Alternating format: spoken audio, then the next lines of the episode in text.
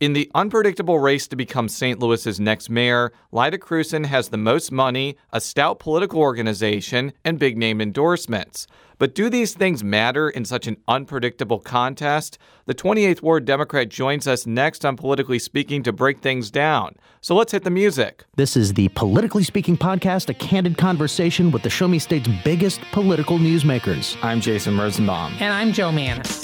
That's Eric Greitens, Navy SEALs running for governor, and I'm really, really glad to be on with you, Jason and Joe. I'm going to push back on these regulators. I'm doing this for the people. I was encouraged along the way, not just by my family, but by a lot of teachers and professors, and knew when I was in college that I would run for office someday. We're very excited about the prospect of having some more free market solutions. Even though after the conversation, I still might not agree. We want our listeners to get a real sense of what drives these people. They're actually people with a story to tell. And welcome to the Politically Speaking podcast. I'm your host, Jason Rosenbaum, a reporter with St. Louis Public Radio. Joining me in studio today is colleague Jo Mannies. And our special guest who seemed to really enjoy our, our brand new spanking uh, theme music. Lyda Krewson, 28th Ward Alderman and candidate for mayor. I, I got to ask before we start: Is Eric Greitens your constituent? Does he live in the 28th Ward? He does. He so, does. Although I assume he's moved to the big house by now. I, I, don't know if he's sold his house in the Central West End, but I know that uh, he is one of the first St. Louis residents to go to the governor's mansion in a long time, and I'm sure you have mixed feelings about him being governor and, and your constituent. I'm he's the governor, and I'm excited that he's from the Central West End. Well, I, I'm sure he is excited about that too. Yeah. So you want to give us? I mean, we've been on before, but still for our listeners, if you can give them a little bit of history about your background, and just so our listeners know, um, Alderman Krewson is a Democrat. She's among seven, seven Democrats who are competing in the March 7th primary. And we've interviewed uh, many of the contenders so yes. far. Go ahead. Uh, Lyda Krewson, as I mentioned, I'm currently the 28th Ward Alderman, which is the Loop, Skinker to DeBaliviere, to DeBaliviere Place, Central West End, the Cheshire, and even a little bit of Dogtown. So that's the 28th Ward. I also happen to be a CPA. I'm the Chief Financial Officer, CFO of PGAV, Peckham Guyton Albertson Viets Inc. We are an international architecture and design firm uh, specializing in uh, destinations um, so like, which I think is important because the city does have a billion dollar budget. So I think that having the numbers uh, side of that brain fully tuned in is good is a good thing for the next mayor. I was just going to ask, like, what type of destinations? Because I think I saw that the acronym at the St. Louis Zoo or other zoos. Mm-hmm. we have done some projects at the St. Louis Zoo. We did the polar bear exhibit for Kali, our new polar bear oh here my. in St. Louis. My and son will be glad to hear about exactly, that. Exactly, and uh, penguins and puffins and um, number of projects. Uh, sea Lion Sound at the at the St. Louis Zoo, but we work all over the world. Theme parks. Uh, you might know uh, Space Shuttle Atlantis project, which is at the Kennedy Space Center. That opened a couple of summers ago. The Georgia Aquarium. Work in various SeaWorld parks. A lot of fun places. Lots of fun places. Yeah. Now, since you're a CPA, obviously you're you're aware of the city's financial problems, and I just have been finishing up a an overview um, feature that focuses a lot on that, and among other things. Um, one of the interesting I used to cover City Hall way in the late 70s and early 80s. Before I was born. Yeah, that's true. um, we could have done without that, couldn't we, Joe? no, that's okay. She she usually says it's that, so I, I, I, just decided to, to undercut her. It's, yeah, which is another. But uh, but my point being is is that one of the interesting things is that for the last at least the last decade, most of the city's increase in funding every year ends up going towards covering pension costs. It does, and, and that right now the city has more people who are either getting a pension. These are city former city workers. Uh, you know, that's that is uh, that is a phenomenon around our country. Yeah, but my point is, yeah, yeah. I, I, I'm not saying it's unusual, right? But it is an issue, and I'm not knocking. I'm not knocking pensions, but my point is what it does to the to the city's bottom line is the city's trying to confront public safety, other issues that people want addressed that usually take money. Right. And um, so, from your standpoint as an accountant, I'm assuming you're aware of some of this. And I have some people have told me this makes it very difficult for city government to address some of the other issues because of the financial um, constraints. And I'm just interested in how would you address that if you're mayor? Well, obviously, you know, back when we were making promises to employees, and this is, you know, 30, 40, 50, 60 years ago, um, you know, the city had many more employees then than it does now. Exactly. And uh, that's because we've, we've cut employees for efficiency, of course. Uh, but also just because people are living longer and longer. I mean, these are some of the reasons for that. So we have an obligation to these employees. We have to meet that obligation, but it does make it very challenging. Uh, as you know, many companies have moved from what's called a defined benefit plan, which is a true pension plan, to a defined contribution plan. Uh, 401k is what it's called in the private sector. 403b is what it's called on the on the public side of things. Uh, and so all of that is on the table, I think, in the future. But but honestly, right now we have an obligation to those people that uh, are currently working for the city and who have retired, and we have to meet that obligation. So, why did you decide to run for mayor? Good question. You know, I've thought about running for mayor for quite a while. Um, and the opportunity presented itself back in April when Mayor Slay decided that he was not going to run again. And I thought about it for, oh, six, eight weeks perhaps. And then I finally just said, you know, I know I want to run for mayor. I think I have. Uh, a skill set that will be good in the mayor's office. And so I'm just going to jump out there and, and begin running. Um, Frankly, I want to make St. Louis into the city of choice, the city where we all want to choose to live. And that means all of us around this table, but also our kids and our grandkids if we have any. And, and I think that there are a lot of a lot of great neighborhoods and a lot of good places to live in the city of St. Louis, and, and I want it to be even better. Now, as you're traveling around the, the city and talking to voters and would be voters, and I was at the forum that was last Sunday um, on, on, the SLU campus that mm-hmm. was packed. Very packed. Very packed. And the city fire marshal had to shut off how many people could get in because it was so packed. Oh, I didn't know that. About 1,500 people. And um, I had to talk my way in because I got there right after he'd put the order down. And so my point being is, uh, what do you? I, I know what you're advocating as your top issues, but how are they meshing with the ones that voters ask you about? They mesh very well with the ones voters ask me about. My, I mean, I think job one for the next mayor is neighborhood safety. Uh, and I have knocked on doors in Baden. I've knocked on doors in the West End. I've knocked on doors in Hyde Park. I've knocked on doors in Carondelet and all over this city, north, south, east to west. And uh, when I ask voters, what's on your mind? What do you want to make sure the next mayor knows? Invariably, they start talking about neighborhood safety in some way or another. They talk about something that happened around the corner from their house or something that they're concerned about or, you know, that sort of thing. So I, I think most St. Louis voters agree that neighborhood safety is job one for the next mayor. Well, I wanted to ask you about that because one of the things I've noticed traveling around the city is the perception of police is different depending on where you go. This is what I've heard from people, I want to get your response to this. For example, in my neck of the woods in the 16th ward, we had a horrible situation where mm-hmm. Sergeant Tom Lake was was shot and almost killed, but mm-hmm. thankfully survived and the outpouring for him and law enforcement in our neighborhood was overwhelming. Mm-hmm. But it, I juxtaposed that image with the second or third meeting of the Ferguson Commission in Shaw, where Sam Dotson was literally being screamed at by two or three dozen people after the Vonderrit Myers situation. Mm-hmm. And that kind of showed me that depending on where you go in the city and depending on the racial demographics of the neighborhoods, the perception of police is markedly different. I'm interested, since you said you've been traveling and talking to a mm-hmm. lot of mm-hmm. people, do you feel like citizens have different perceptions of police, and what would you do as mayor to make sure law enforcement has a more favorable outlook in all parts of sure. the city? Well, first of all, I think neighborhood safety is about a lot more than just law enforcement. But we can come back to that, and I'll try to address your question on police. Yes, I do think that. Um, there are, people have different points of view about police. People have different experiences with the police. Um, most of the time, though, well, let's let's back up and say when you call the cops, when you call 911, you don't call them on your best day. You call them on your worst day. And what do you want to happen on that day? You want two things, I think. One, get there fast. And two, you want your cops to exercise perfect judgment, de escalate the situation, handle it in a very professional way. And I think where we are right now with law enforcement in the city of St. Louis is that we're short over 100 cops. We're supposed to have 1,300 cops. We have somewhere under 1,200. Um, that means that many police officers have been working mandatory overtime for the better part of two years.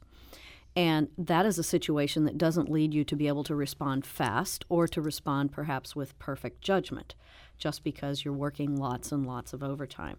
It also is a situation which causes you maybe not to be able to do as much training, have the time to do as much training as you would like. So, in my opinion, we need we need to hire up to at least our authorized strength of 1,300, possibly more than that.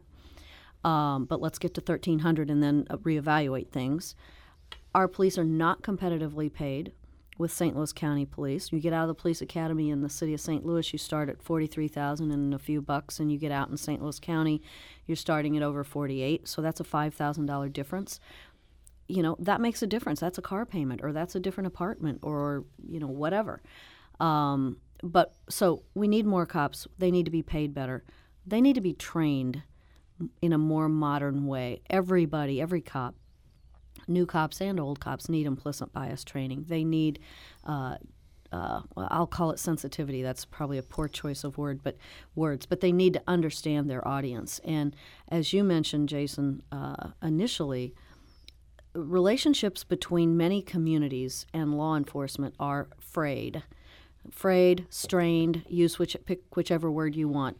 But in order to mend that, in order to to uh, improve that relationship, I think we have to do it with full staffing and better training and more modern training. But with all that, I mean, in the context of the financial problem that I mentioned at the beginning, how would you find the money for this? I mean, what would you do to either increase the city's revenue or shifting revenue around? Right. Well, First of all, we have 1,300 cops in our budget already. And we're already spending all the money on those four 1,300 cops, even though we have 1,200 or something around that. Well, what's the money being used for now? Overtime. Okay. So the dollars are being used now for overtime. Um, and so we have the money in the budget for 1,300 cops um, being paid at their current pay scale, of course. So it's not really an impediment to hiring up more cops. Although, as you know, with more, anytime you hire a new employee, it's not just about their salary.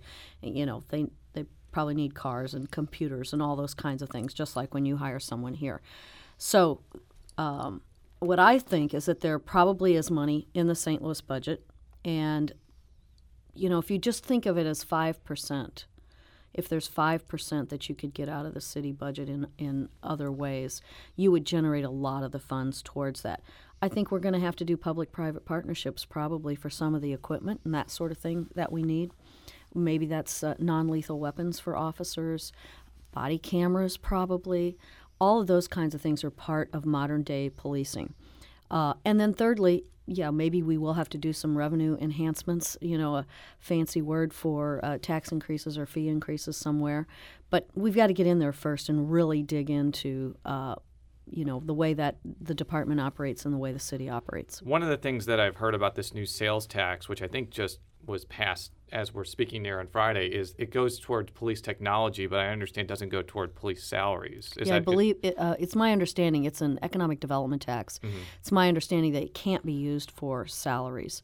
Um, now, it wasn't passed. It was put on the ballot. Maybe. Correct. It gets confusing here. Correct. yes. I mean, the Board of Aldermen uh, voted today to put it on the April 4th ballot. Now, there's a couple of hurdles to that still having to do with whether or not the court will allow us to actually you know miss the deadline and that sort of thing but assuming that can be worked out then that half cent sales tax will be on the April 4th ballot if that's if that gets worked the, out the reason I mention that is let's say that passes and we mm-hmm. don't know if the MLS aspect will pass a half cent sales tax is going to be added to an already high sales tax mm-hmm. especially if you're in an area with a CID or, or mm-hmm. Transportation Development District. If, right. you're, if you're talking about raising taxes even more for, for, for police, is that just going to be too much to put on an already overtaxed city in some maybe, respects? Maybe, but let's think about it in another way. Mm-hmm.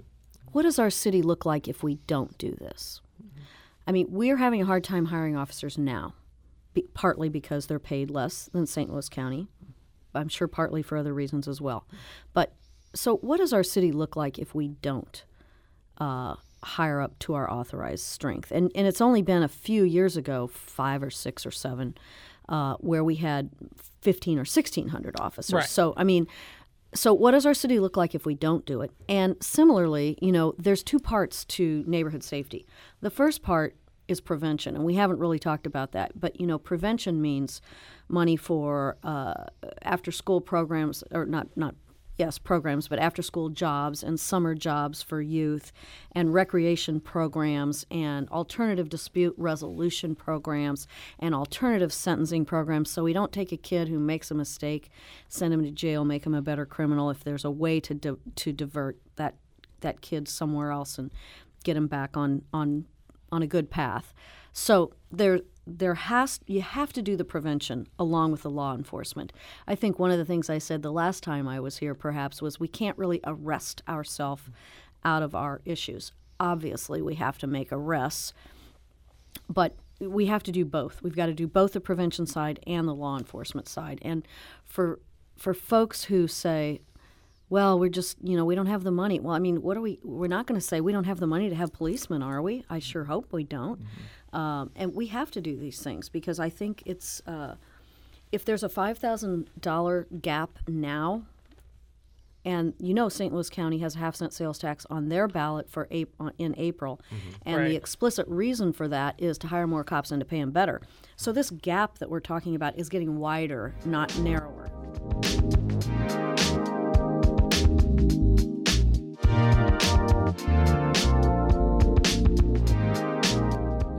Now, does that help from a PR standpoint when you say you're going to put the, I mean, with with a half cent sales tax on the ballot, which is hefty, but when you can say, well, look, the county's got one the same time. I mean, did that kind of in the mindset of making sure it was on the ballot at the same time, so that um, you've got, you know, over a million people uh, put, put potentially are going to be looking at Yeah, I don't. sales I don't. tax That wasn't on my mind when I voted for it. I mean, the half cent sales tax actually that we have on the ballot now, half of that, or s- call it a quarter cent, is is tagged for MetroLink expansion. Yeah, most of it's for that, I would think. Yeah, I, I think it's actually sixty percent, Yes. so more than a quarter. Uh, is is tagged for MetroLink expansion, which that's a whole nother subject if we get there. Yes.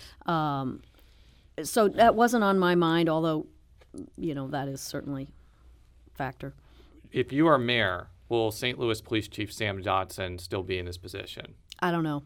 Uh, you know, I am not of a mind that I'm ever going to go around saying who I would fire or who I would hire before I actually do it. I actually think that's unprofessional and bad business. Wouldn't you just hate it if your boss went around saying, "Well, I'm going to fire that Jason," you know, and he's telling the whole world and he hasn't even talked to you. So, I don't know the answer to that question. I don't certainly would be offended by that. of course you would be, and and I I don't think that's the way to do business. I mean, we've uh, got a neighborhood safety plan. We've got to reduce the number of homicides in the city. 188 homicides, two years in a row. Oh my gosh! You know what I think about when I hear that? I don't think about the number. I think about 300 and what is it, 76 families that have lost a loved one, and that's at least 10 people, maybe 20 people in each family whose lives have been negatively impacted forever, forever.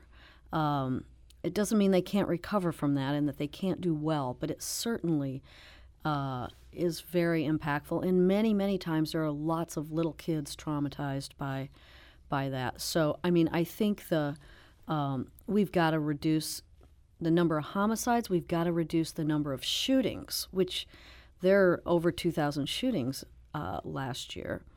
Um, you know, so all of that. I mean, the new uh, when the new mayor comes in, and I hope that it's me. So I'll say when I'm elected mayor, if I can uh, practice that on you. Uh, certainly, uh, the chief will have to get on board with the neighborhood safety plan.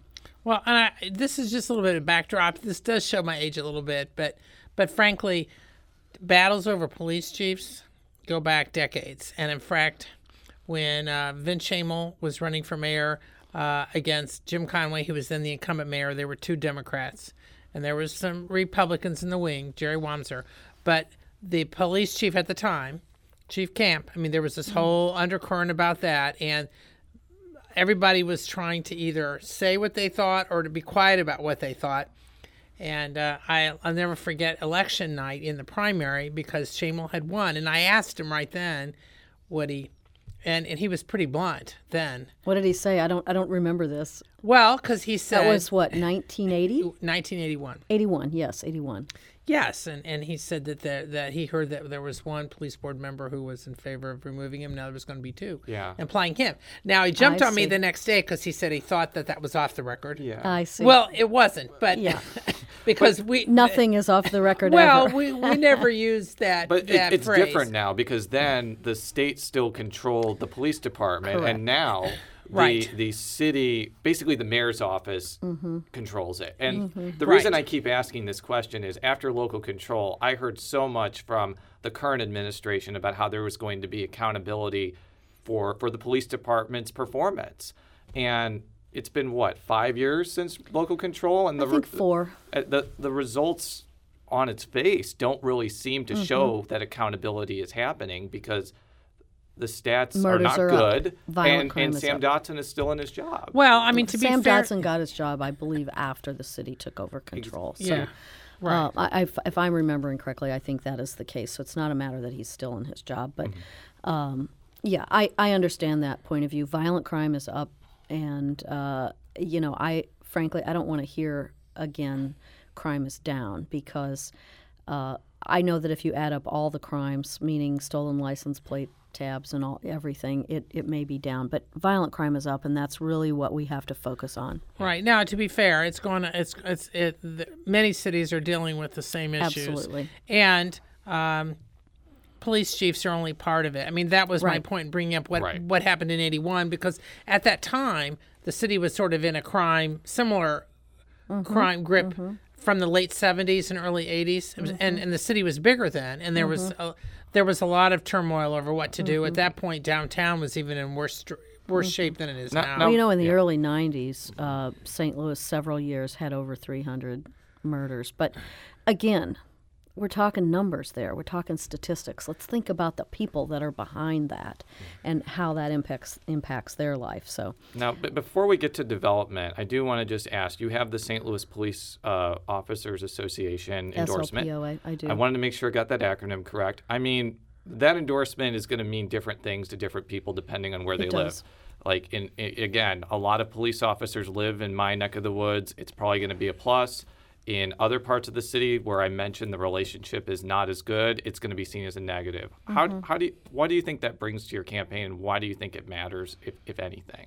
well, to be honest, I am I am happy and proud to have the endorsement of the police officers of the city of St. Louis. So that's the SLPOA. Uh, so I'm happy to have that endorsement. I uh, I think it is a plus to my campaign, and I also think if you think forward to when you get elected, which is really what we need to be thinking about here, I think you have to have the support of police officers if you're going to be an effective mayor. You've got to work together to do that. And I know that not all the candidates even sought the endorsement of the police officers. Uh, but frankly, I'm proud to stand with the police officers. And I do not think it's a dichotomy to both want to stand with police officers and to understand the point of view of Black Lives Matter. I mean, these things are not uh, mutually exclusive. They should not be if we're going to do a good job. And um, as you're going around, I mean, part of the the whole thing with with, with crime does affect development Yes. and other issues because, um, as I was interviewing some business leaders earlier this week, is I mean the perception is if if the if the um, public safety issue isn't addressed, or at least people feel there isn't some momentum, they say it hurts either bringing or retaining businesses or things like any sort of proposed developments. I think it, it hurts everything. It hurts the people who are the victims, of course, uh, and but it also you know it hurts attracting and retaining talent to if you're an employer.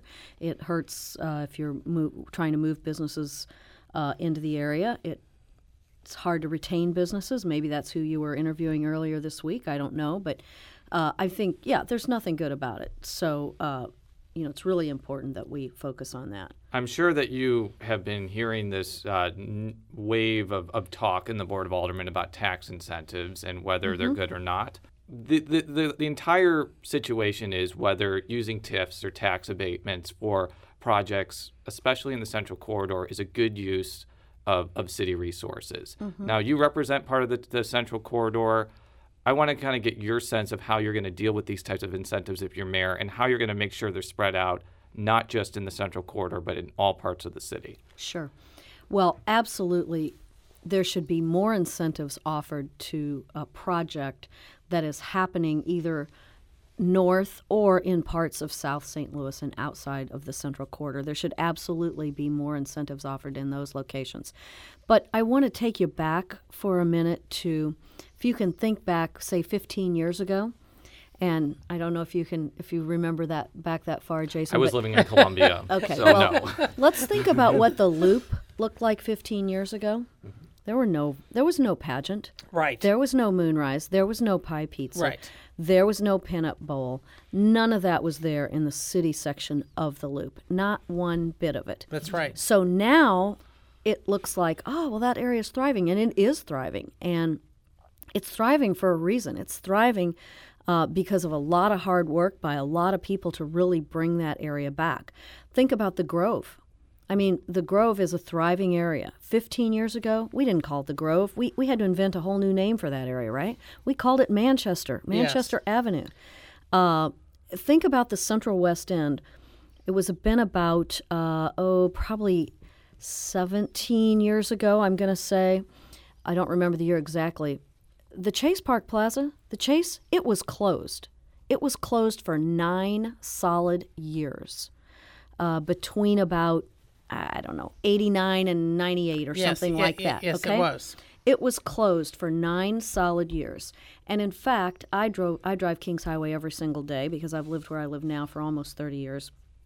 And the curtains were flapping out the windows of the hotel section of the Chase. I remember that. Okay, so Maryland Plaza, there was no, there was almost no businesses. Were almost no businesses on Maryland Plaza, um, and that area is very much better. I mean, it's it's great now for the most part, but that has happened within the last dozen or fifteen years in both of those areas. So, the Chase is an example that I that I use fairly regularly. Uh, Ten years ago, I supported fifty percent tax abatement for the Chase. Well, it's run out. It's running out this year, 2017 and they currently are paying i think seven or eight hundred thousand i don't know the exact amount. They'll be paying millions of dollars in taxes this year at the end of 2017 because this is when the abatement runs out. That is what tax abatement is for. And i mean if you think having the chase closed for nine years was not a blight on the central west end and on causing anything else to happen i mean it, it's it's easier to remember things you know as they are today or as they were last year but think back 10 or 15 years ago to the to the situation. So i absolutely think that we have to cut back on incentives in the central corridor in areas that um, that will make it on their own. But incentives are about half art and about half science okay? The science is the number crunching which you know i love to do since i'm a cpa but the art is figuring out how little can i give in incentives to this project? This is the city's job to ask this question. How little can I give to this project and still have the project happen? Right. Because if the project does not happen, well, you haven't given anything because you don't have anything to give. Or, and as, as I've put forward as a devil's advocate question, St. Louis is not operating in a vacuum, and there are some very aggressive municipalities in St. Louis County that would be very happy to get, especially some commercial development, if no incentives are offered. Have you have you Well- had that experience as an alderman, where where, where maybe a, a large developer comes and says, "We need these incentives, or we're going to the county or St. Charles or anywhere else"? I think that's always implied, mm-hmm. okay? Mm-hmm. Because it's you know, um, and that doesn't make developers bad people. That just makes them business people. But let's think about this: the city of Clayton just approved seventy-five million dollars worth of TIF for the new Centene project. Mm-hmm. Um, now, when I when I sit here with my 28th ward hat on, or as a mayoral candidate hat on, I wish that project would have happened in the city of St. Louis. Uh, when I sit here really thinking about our region, which is what I think is incumbent on a mayor to think about, I think, well, I don't know if they needed $75 million of TIF in Clayton or not. Frankly, I haven't seen any of the numbers, haven't been able to make any evaluation of that. But that that is the backdrop that every project in the city of St. Louis is getting evaluated against. Um, so that's why I say there's science to this. There's the numbers, number crunching, but there is art to this as well.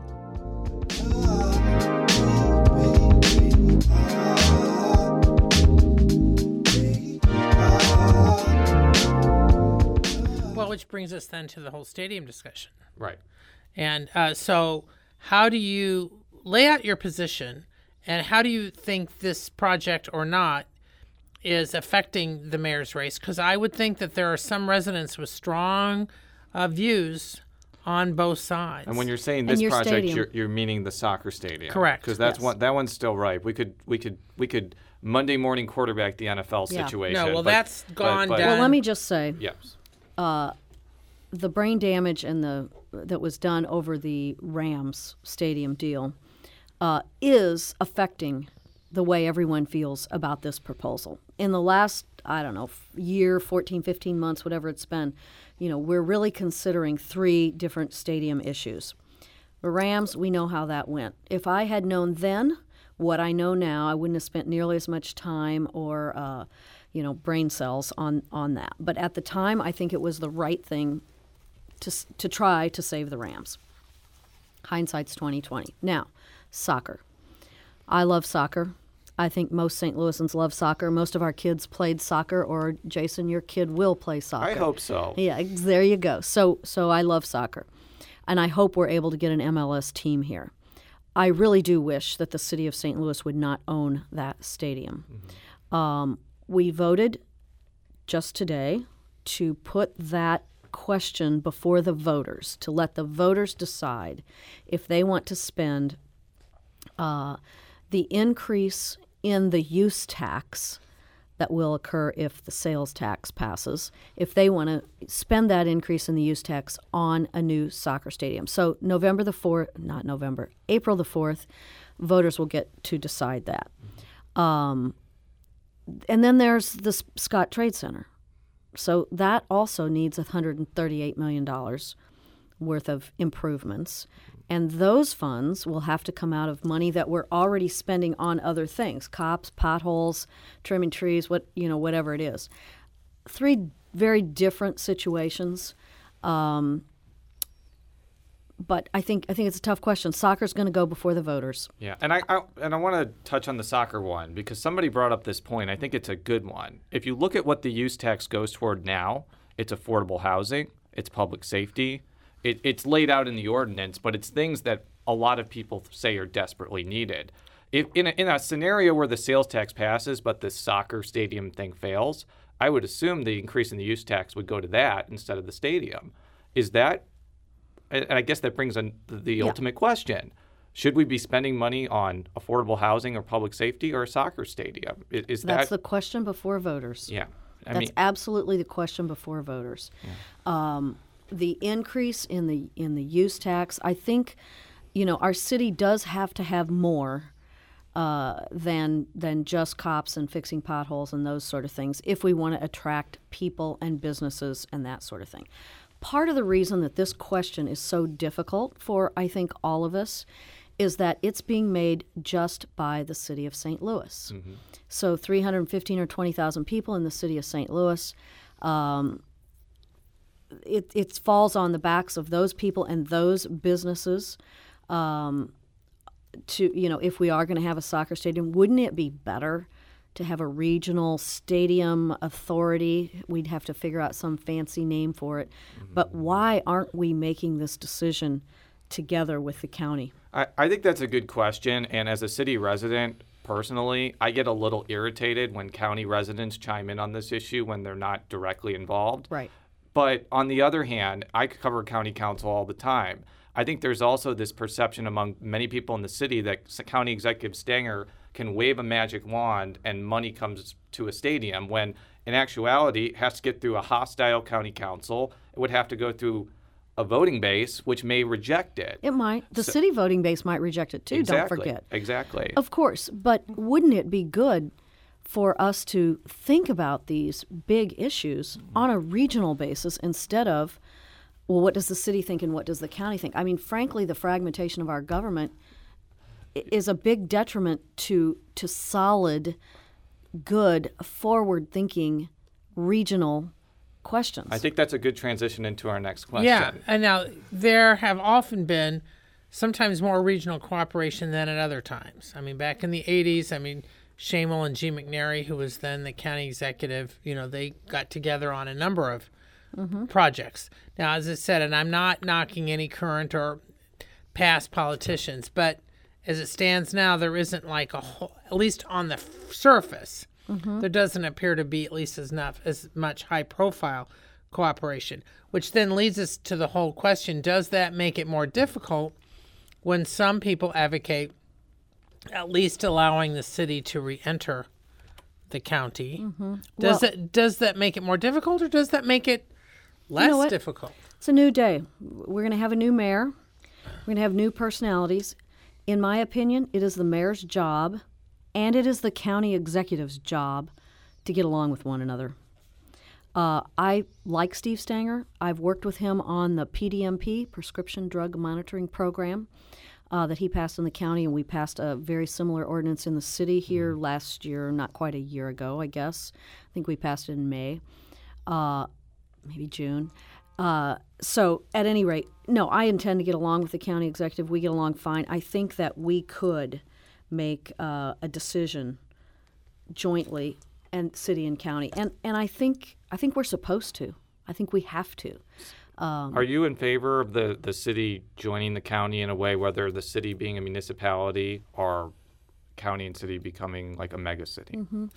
I um I think the way we deliver services right now in our region not just talking about the city but the way we deliver services to our region is a very expensive way to deliver services and we've seen the co- you know the results of some of this fragmentation. So personally, yes, I am in favor of some form of reunification. I, I state it like this: back in 1876, we got divorced, city and the county. It's time we get remarried, but we need to get engaged first. We need to get the prenup worked out, and uh, you know because it's a complicated thing. Very complicated. Very complicated. I'm not wedded to not to no play on words with the previous We've been analogy. going along with but- this analogy yeah, for a while. But I'm not wedded to one solution over another. But I really do think that when you think about uh, city and county together, when you think about a region, we would do better if we if we were together. Is this the type of issue that needs to go before voters in the city and county, or do you think the officials should be able to work it out? I mean, it's Mm. going to have to go through some form of voters, but and Well, it depends what, how you do some things. Right. Uh, I think it probably would go before voters. There are a lot of options out there, and I'm not going to rule out any option right now. I do believe that as a, a region, as a community, we are at a tipping point on this issue. Five years ago, if you mentioned this issue to people, they would just roll their eyes at you and say, Well, that'll never happen in my lifetime. Today, if I'm addressing a group of people, neighborhood people, if I don't cover this in my sort of opening remarks, invariably someone asks me about it. That says to me it's on people's minds. It, I mean, we're all talking about it now, not rolling our eyes. We are thinking about it. It's tough. It's difficult. There's a lot of fear out there about how how this would affect one person over another. Uh, but I think we're at a tipping point. Now, I, I got, I've asked this to every candidate. I think that there is a possibility, if not a strong likelihood, that someone like Rex Sinquefield may fund a statewide ballot initiative to decide this question, as opposed to just the city and the county voters deciding this question. If that happens, what would be your posture? Hmm, I have not heard that that that is a possibility. Mm-hmm. Maybe that's been written about somewhere, and I'm just you know haven't I've haven't been- seen it. I think it's a possibility. Is it a rumor? It's a it's a rumor slash some of the some of the people who have been advocating for city county merger have have advocated that specific strategy. Yeah, I don't know. Uh, I haven't heard that. I'd want to look at it and think about that. Um, good, good question. I don't know. I haven't heard that. Well, there already have been for the last thirty some years. There is some cooperation on some stuff. We Oh, went of back in the eighties when, Sure. the, when, because there used to be a county hospital, public hospital, 2 Mm-hmm. city public hospitals. Now it's all handled all differently in effect. I, and I just mentioned that question because I think that there's conventional wisdom that if you took it to a statewide ballot initiative, it would be easier to pass because I think there's going to be substantial opposition to any sort of city county merger in the county. I mean, I'm not just saying that. I've done extensive reporting in big and small cities, and I've gotten the sense that, as you said before, there needs to be a lot of engagement and, and Right. work before that happens if it's going to be a city and county vote. But I mean, eh, but but in but in any event, how big of an issue do you, I mean when you're campaigning, or when you're in forums with the other candidates? Is this something that's becoming a huge issue, or is it something that people talk about just in an esoteric sense? Um, I, it's not as big of an issue as neighborhood safety. Uh, but it is an issue. It is something that people are wondering about, and some people are probably wondering about it because they don't want to happen, want it to happen, and some people are probably wondering about it because they do want it to happen. So, you know, I think there's not quite enough uh, information out there in the public realm yet for most people to to make a decision about that. But they know, they in their hearts and in their guts, they know that what we're doing now is not working very well. So I want to talk about education. I'm very aware that the mayor's office does not have a in- incredibly direct role in the education system, but I don't think that they have a passive role. They they appoint members to the special administrative board, and they can also be uh, uh, use their bully pulpit to to advocate for for education. Let's just start off generally. What's kind of your thought of how the mayor's office would be involved in the educational infrastructure of St. Louis? Because even though there's no direct involvement, I can't emphasize enough how important it is to get people to live here. That the educational ecosystem in St. Louis is is good enough to attract people here. So. Well, first of all, the premise of your question is absolutely right on the money. Mm-hmm. It is, you know, our educational system and the educational choices and opportunities that families have to choose a school that they think is good for their kid is absolutely important to uh, having people live here, attracting young families, and keeping young families, et cetera. Now, that said, the mayor's office, who's trying to serve all of the people of this community, absolutely has to ha- use the office as a bully pulpit to hold all educational uh, options, I guess I will say, accountable for providing good education. St. Louis Public, we ought to stop for a second and say congratulations to St. Louis Public on having gained their reaccreditation a couple of weeks ago. So that's good. St. Louis Public has the best high school in Missouri, Metro High School. They have Kennard, they have Mallinckrodt, they have other uh, other good schools as well. But the schools in St. Louis Public are uneven, is the word that I will Yeah. use. And so uh, it's good that we've had Dr. Adams, Kelvin Adams, here for the last, yeah, I think six years, seven years, whatever it's been. So that has been a real plus because he's provided some stable leadership and, and aspirational leadership. Uh, but there are also 10,000 kids in the city of St. Louis being educated in charter schools. And charter schools are public schools too. I mean, they don't hold the name St. Louis Public Schools, but they are also public schools and they're funded, you know, through uh, tax base. So those 10,000 kids, they, they have provided a good option for a lot of families. And then you can't really talk about this subject in my mind without talking about the role of parochial schools mm-hmm. in the city of St. Louis. Over the last 30 or 40 or 50 years, parochial schools have played a hugely important role in you know serving the kids of, of families providing education to those kids and keeping people here in the city of st louis now they they're having their own struggles you know they are uh, there's a proposal out to combine st james and sorrows with joan of arc well of course st james and sorrows they want to keep their own school and you know this is all it's a function, at least in part, because of demographics. We know there aren't many nuns anymore, like there used to be some 50 years ago, to teach in schools. And we also know that there are very few families today who have eight kids. You know, people have one kid or two kid or three kids, and it, it's rare now when you find a family. And and 40 years ago, or 50 years ago, 60 years ago, I mean that was normal. So all of those things come together. The mayor's office has to uh, be the con- a convener and use the office as a bully pulpit to uh, be sure that families have good educational options. Now, keep in mind, I've asked this question to every candidate, so I'm not just picking on you. Where did you send your kids to school? New City School. So, the reason I'm asking this question is with the accreditation of St. Louis Public Schools, I Mhm. feel like there's an opportunity to get more middle and upper class families to maybe Oh, give- absolutely. give, give St. Louis Public Schools a chance. Because one of the challenges I see in urban school districts is, you know, I'll be, be frank here, white, middle, and upper class people like Right. me deciding to send their kids to public schools, charter schools, That's private right. schools. It's a tough decision. I'm not trying to say it's a it's a it's a binary one. I'm just curious as mayor, it, when you're using the bully pulpit, how are you going to advocate for more, again, middle and upper class families to consider the public schools as a good option? And when you say the public schools, do you mean charter schools or I'll do include- you mean St. Louis Public? I'm going to say I'm going to say Both? St. Lu- I'm going to say both, but especially the public schools, St. Louis Public Schools. I, th- I think what you have to do often is point out to families. Families don't often, don't always know their options in mm-hmm. St. Louis public schools. And I personally know quite a few young families who send their kids to St. Louis public schools. They live in the 28th ward, they live in the 6th ward, they live in the uh, 16th ward. So there, it is not rare.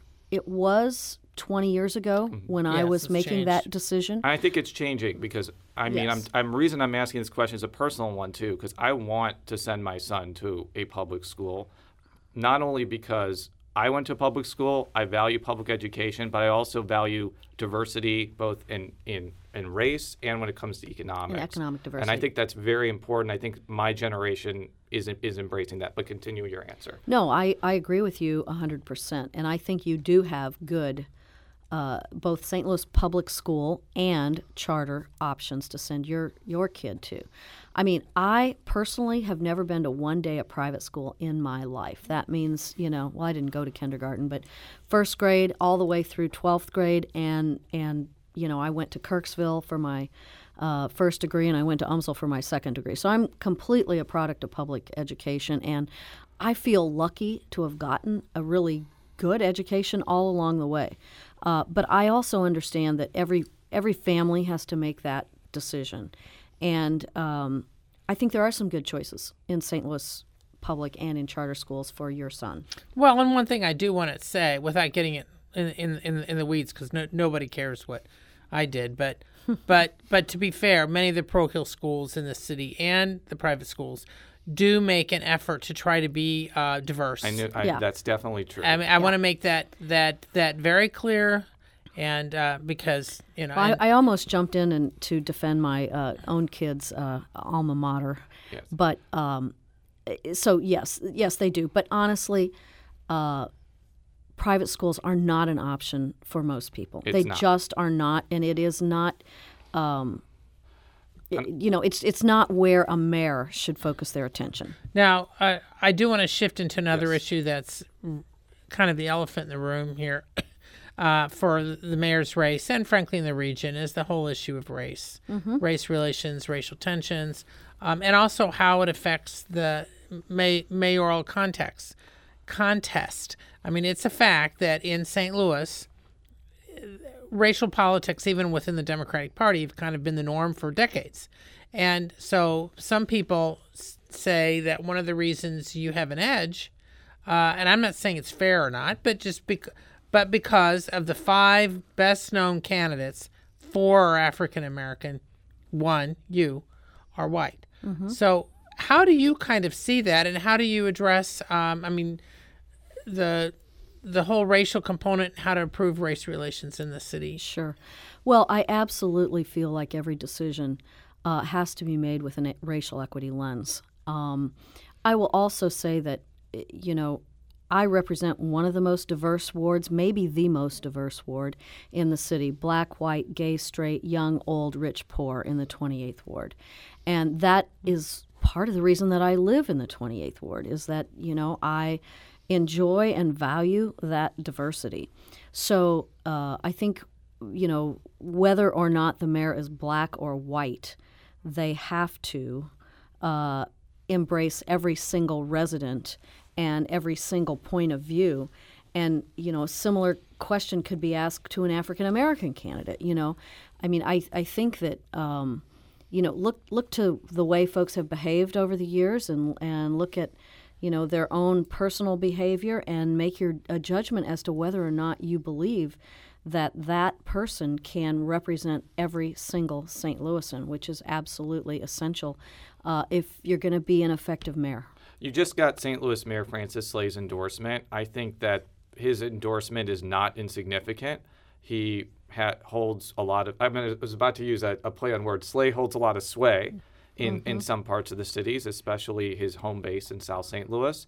But kind of jumping on Joe's question, there are some parts of the city, primarily heavily African American parts, that really disliked mm-hmm. Slay and felt that he left large mm-hmm. portions of the city behind. With that as a backdrop, how do you think his endorsement is going to impact how people see your campaign?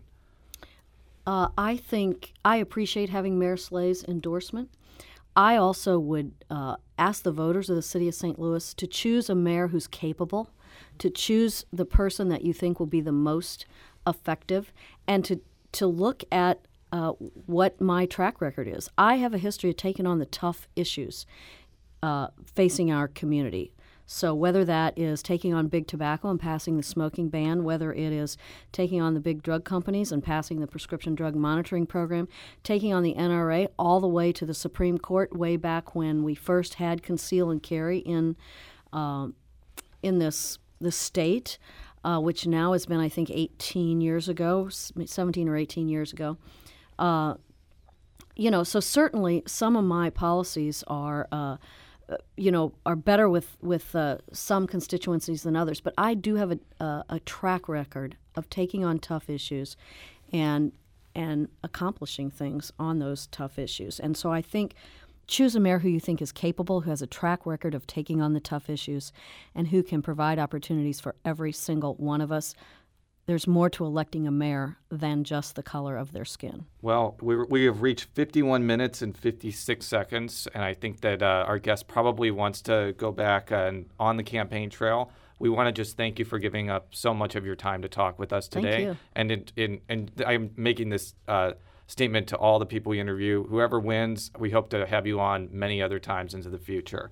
For all of our stories, stlpublicradio.org. Follow me on Twitter at jrosenbaum. Follow Joe on Twitter at. J Mannies, it's J M A N N I E S. And how would people learn more about your campaign besides turning on their televisions? LydaKrewson.com, L Y D A K R E W S O N.com, And I think you can be found on Twitter at LydaKrewson. At LydaKrewson. We'll be. Oh, continue. It's one of the advantages of having a, a pretty unique name. It's very unique. there are many Jason Rosenbaums. We'll be back next time. Until then, so long.